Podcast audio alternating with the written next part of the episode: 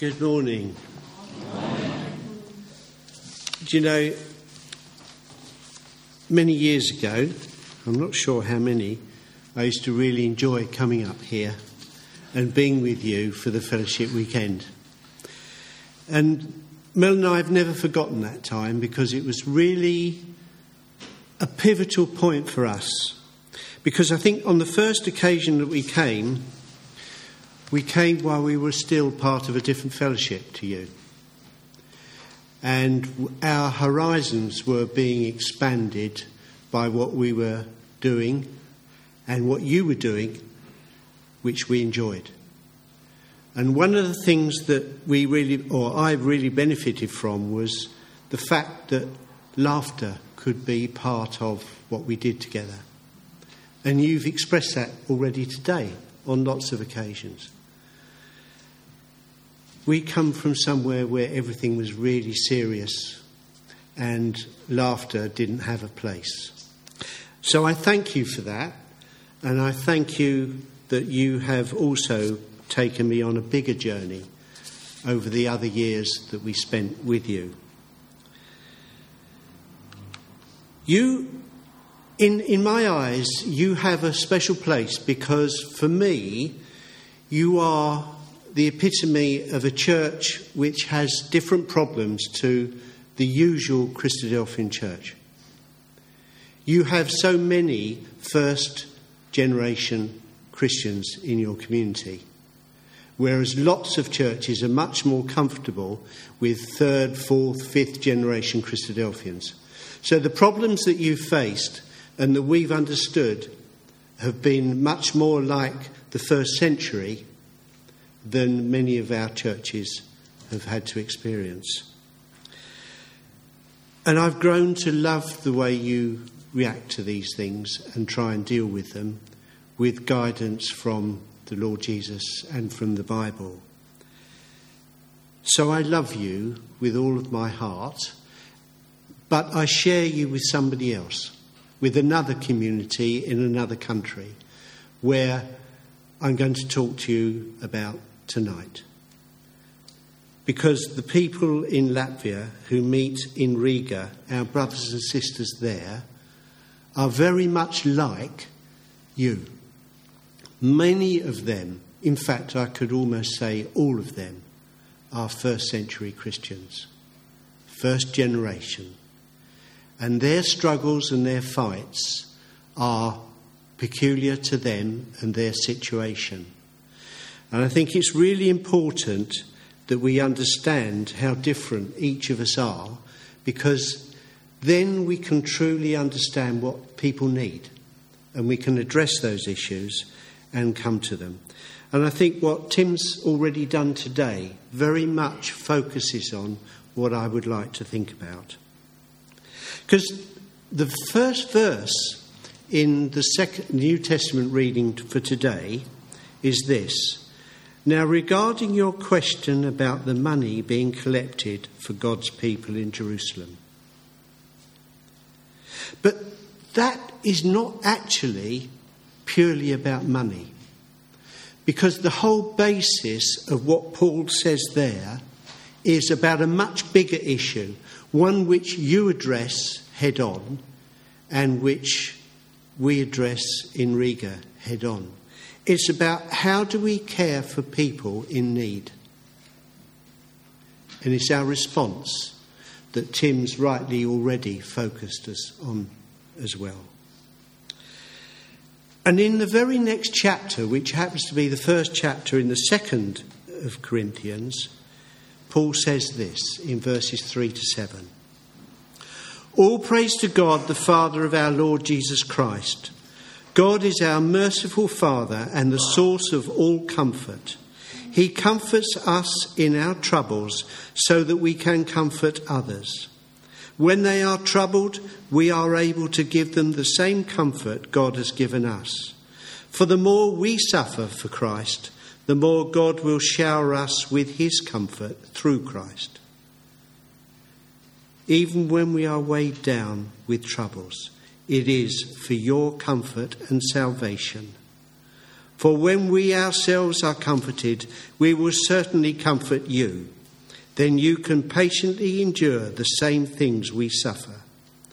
We are confident that as you share in our sufferings, you will also share in the comfort that God gives us. So I would like to use that quote as a direct application today for how the people in Riga would talk to you through me. And I want to use the rest of my time here telling you about our brothers and sisters in Riga because many of those in Riga are brothers and sisters. But I need to set a scene so that you can understand what the problems are. So, excuse me if we go off into rather unpleasant areas. When the Soviet Union took over Latvia during the last World War, they obviously used it as a satellite country like they did many other countries in Eastern Europe. And what they did during the whole period from about 1943 through to 1993, I think it was, is that wherever there was something worth doing, they put Russians in charge. They brought Russians in to the country and put them in charge of what was going on. Universities, factories, farming, whatever it was. But of course, as we all know, the Soviet Union fell apart. And at that point, Latvia seized its independence very willingly because over the years, they had only had about 50 years of independence since about 1200 AD. So they really valued it.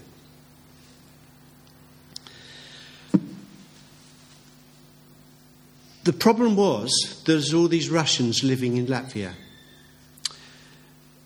The ones who had passports, Russian passports, and were still first generation Russians, were allowed to go back home. But any Russians born after 1943 in Latvia were considered by Russia to be Latvians, even though they had Russian parents and they only spoke Russian language, and everything that they bought really came from Russia. The Latvians didn't like it, and they didn't want them there. So they refused to give them Latvian citizenship. So these people now can't go back to Russia. They can't leave Latvia because they have no passports and they're now stateless. People who have been university lecturers and people who had good jobs. They were brought in. Some of them, many of them, come through the armed forces because obviously Russia had a lot of armed forces, air force and army in Russia, in Latvia, and they were left in limbo. These people now had no pensions if they'd retired. If they were working, they now had no jobs because they had no right to jobs. They had no right to Latvian pensions either, so they were now homeless, living on the street. Now, I suspect how many people have been to Latvia? Perhaps you know how cold the winter is. Mel and I have been there when it's been minus 17, and that is not unusual there's always lots of snow on the ground. Can you imagine what it's like living on the street with nowhere to rest your head in a warm and dry place in temperatures like that? It's very easy to die. These are our brothers and sisters. They came to church, and tonight I'll talk more about that, but I just want to give you a feel for the people these are the ones who have come to the Bible school in Riga for food and warmth and to be taught God's truth. And they have chosen to be baptized. Over the period of time that we've been looking after them, which is quite a long time now, the average number of people being baptized is one a week, which is absolutely brilliant because that makes sense of what is going on in Riga. So now there are well over a hundred people who are baptized and still alive, because obviously in those conditions people don't live particularly long. Soviet Union a few years ago uh, fell apart, and Latvia joined the EU in about 2003, I think it was. They were forced by the EU to create hostels for people to live in because they couldn't cope with the fact that people were just living on the street with nothing else. But these hostels, I would say, reminded me of a Dickens workhouse. People slept on concrete staircases with no mattresses and just one blanket to stay warm in a building which isn't heated. And that's a good place to be because the wind isn't going through, because there's glass in the windows. But if you have a communicable disease, you're not allowed in a hostel because you might give it to somebody else. So, people with tuberculosis, and there is a lot in Latvia among this particular group of people, people who have got AIDS or HIV are not allowed in a shelter. You sleep rough under a bridge in an old derelict building with no windows if you can find somewhere to be. Because the good places in those dreadful places are taken by somebody who is perhaps a bit more forceful, someone who might be homeless but it has a bit more strength than other people, and they, they say, I want this, you can clear off. So we have this situation where even a little bit of shelter is taken from you by somebody else. So these are our brothers and sisters. That's the background. Now, Slavik and Judita are two of the people that I got to know well. And they were, or he had, HIV. Not because he had done anything wrong, but because he had been given a blood transfusion which was already infected. So he became infected. He was medicating and it was working reasonably well, but obviously he was, his health was going up and down. And Judita was living with him in a place in an old derelict factory with no glass in the windows, and they found a space under a staircase that provided a little bit of shelter with their odd belongings of a sleeping bag or two and a few blankets and a few candles. And they would come to the Bible Centre every day for Sunday through to Thursday and a brother who they knew well, Nikolai, had been sitting, also homeless, had been sitting in a, uh, a tunnel underneath a main road in the centre of Riga because it's warmer there, down below the ground, and it's not quite so open. But other people passing by, because it was a main thoroughfare from one side of this wide road to the other, don't like it very much I mean, I don't know whether you see how homeless people are treated in Manchester, but London they're not treated very well. And he'd been kicked by somebody who objected to him being there. And it really damaged his knee to the point that he thought he'd broken his leg because he just couldn't stand on it at all. Slavik and Judita heard about him and went to the hospital and when he was released from hospital, they said, You come and stay with us and have our bed while we just sit around and look after you. There wasn't space for all three of them to lie down. They gave what all of what they had for this brother in his need. Their Christianity really meant that they had to do something for him. And this is people that we think are the dregs of society the homeless, the disadvantaged, the people that we don't always take much notice of. And yet, because they had been baptized and they knew of Jesus Christ, they knew that their help for their brother was really important.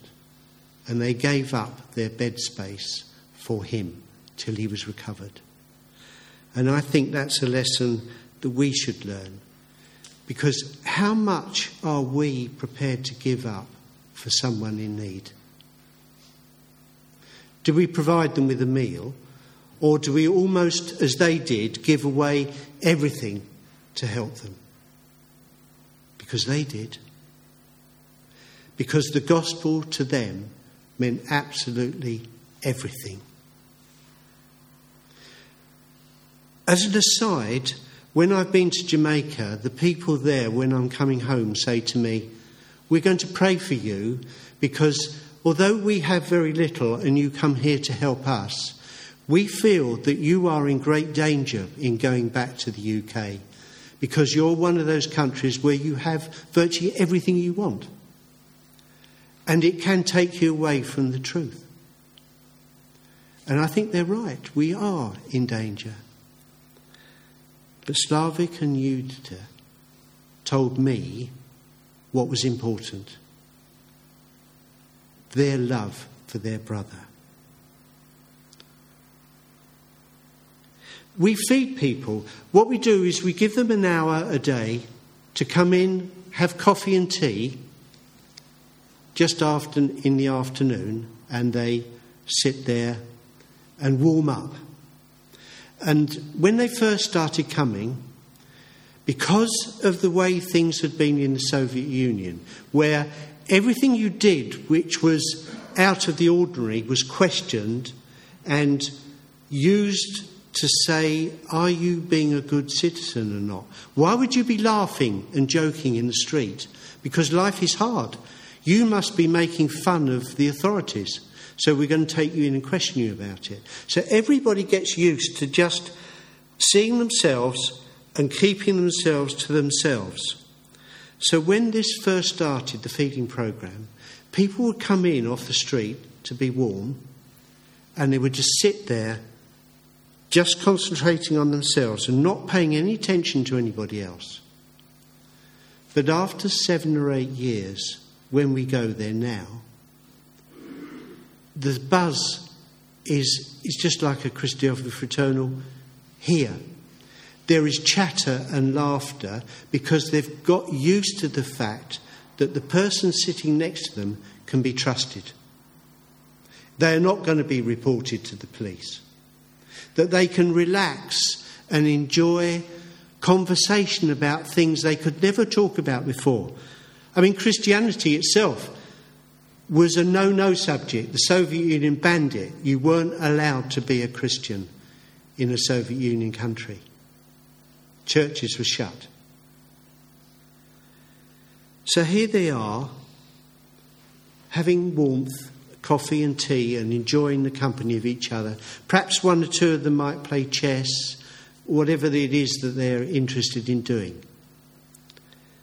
Then they have an hour's Bible talk. And after the Bible talk, they're fed with a hot meal. Now, we don't know how many people are going to turn up each day. But what we do is we cook enough food for 80. But on occasion, there might be 120 there. And can, you can imagine that when we've cooked the food, the fact that 120 people turn up, you begin to think, are we going to feed everybody? Because the last thing you want to do is to leave someone with no food. But you start in faith. You dish out the food that you've prepared in faith that it will go round.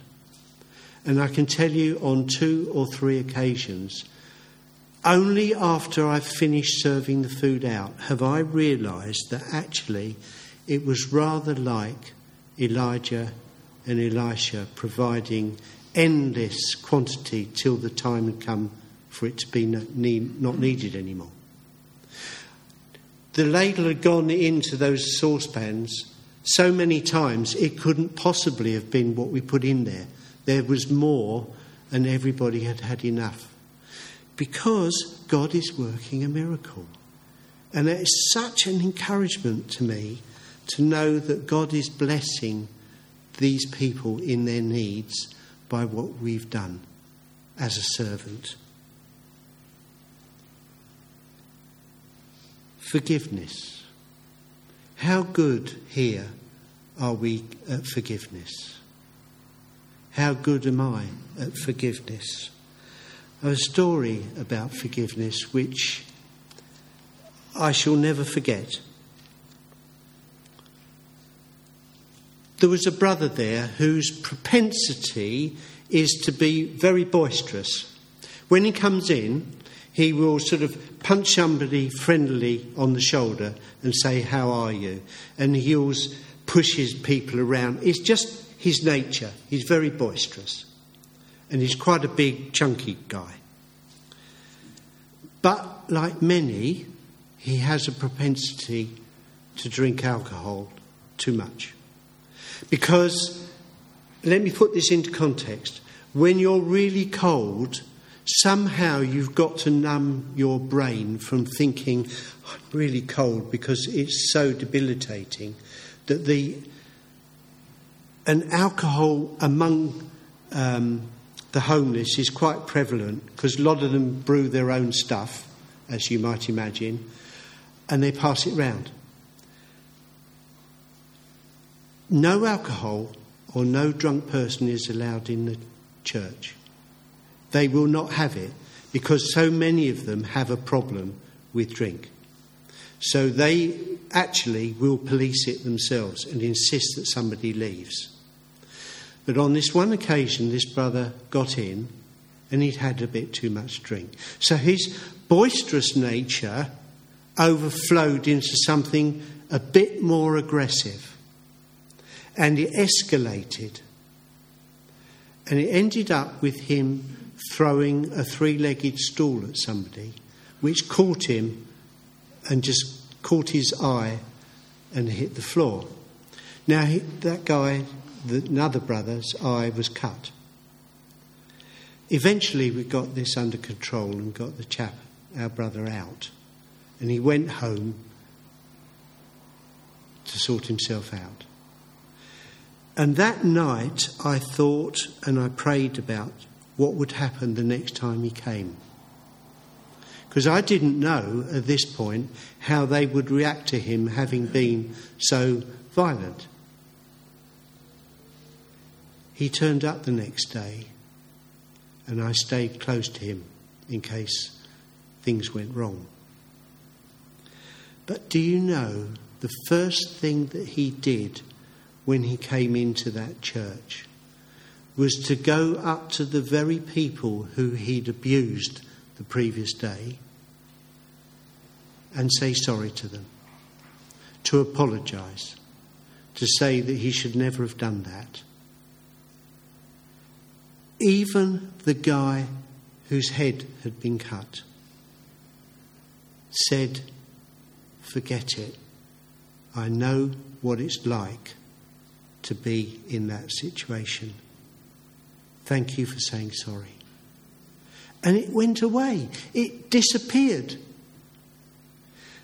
They were showing forgiveness to each other and ultimate love because it doesn't matter the fact that I've got this cut on my head here. You have a problem that I understand, and I'm compassionate for you in your problem, and I will do my best to help you not be like that. How good are we at forgiving each other when we're injured, either inside or physically outside? They taught me a really valuable lesson there because I thought to myself, I'm not sure how well my own ecclesia would have handled that situation had it happened where I worship most of the year. And yet they coped with it extraordinarily well. One last story, and this is the one which to me sums everything up. Andre. Andre came while we were there for our three months for the first time. And he stayed and he ate food and he went away. And eventually he said, I need to talk to you about some things. And he came early and we sat down and talked. And he got baptized. And as things happen, when people are baptized, they invite their friends to come because they don't all know each other, because they don't always all come every day. So you get a different group of people coming with some stalwarts who come regularly.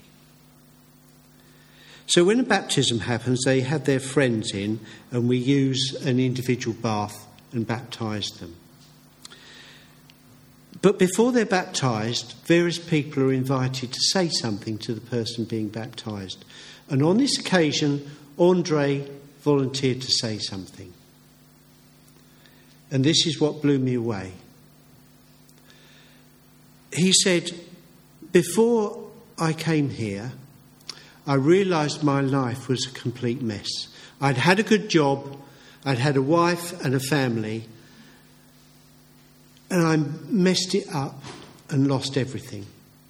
And when I was really down at the bottom, I decided to go to the local Russian Orthodox church and say to the priest, I need some help. And the priest turned round and looked at him and said, We don't want your sort here. Go away.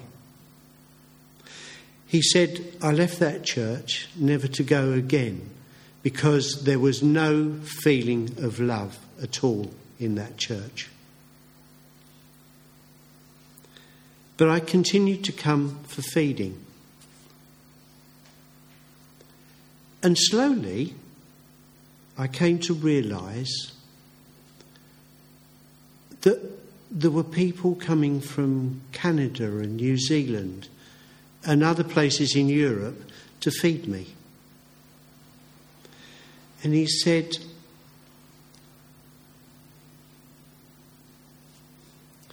I just need to think about this. Because he said, I had sat there and listened to the messages that you've given in the Bible class, and they sounded so good that I really wanted to be part of it. The gospel message sounded brilliant. But he said, In my life, when I had a job and a family, people had already promised me lots of things. If you just buy this, it'll change your life and it'll be all wonderful. If you just do this, everything will be different and it, your, your horizons will open up. And he said, I came to realize that it was empty, there was nothing there. And I could not put away the idea that this brilliant gospel message was something along the same lines. It was all words, but nothing behind it. But I continued to come for food and warmth.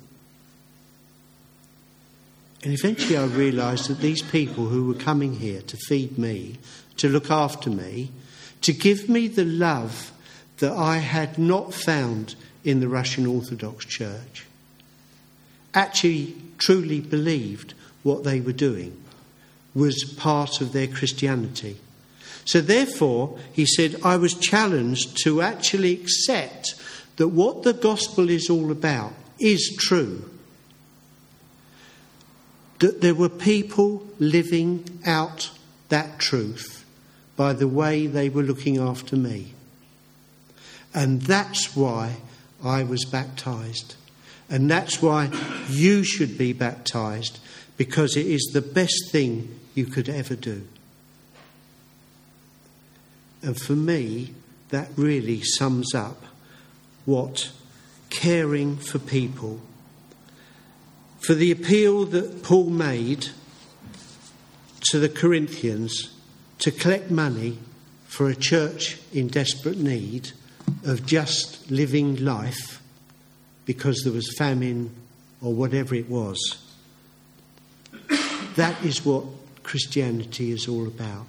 That is what Jesus was all about because he lived his life helping the people in need, the down and outs, the dispossessed, the ill, and the suffering and the lonely. And he fed them and cared for them, both with physical food and with spiritual food.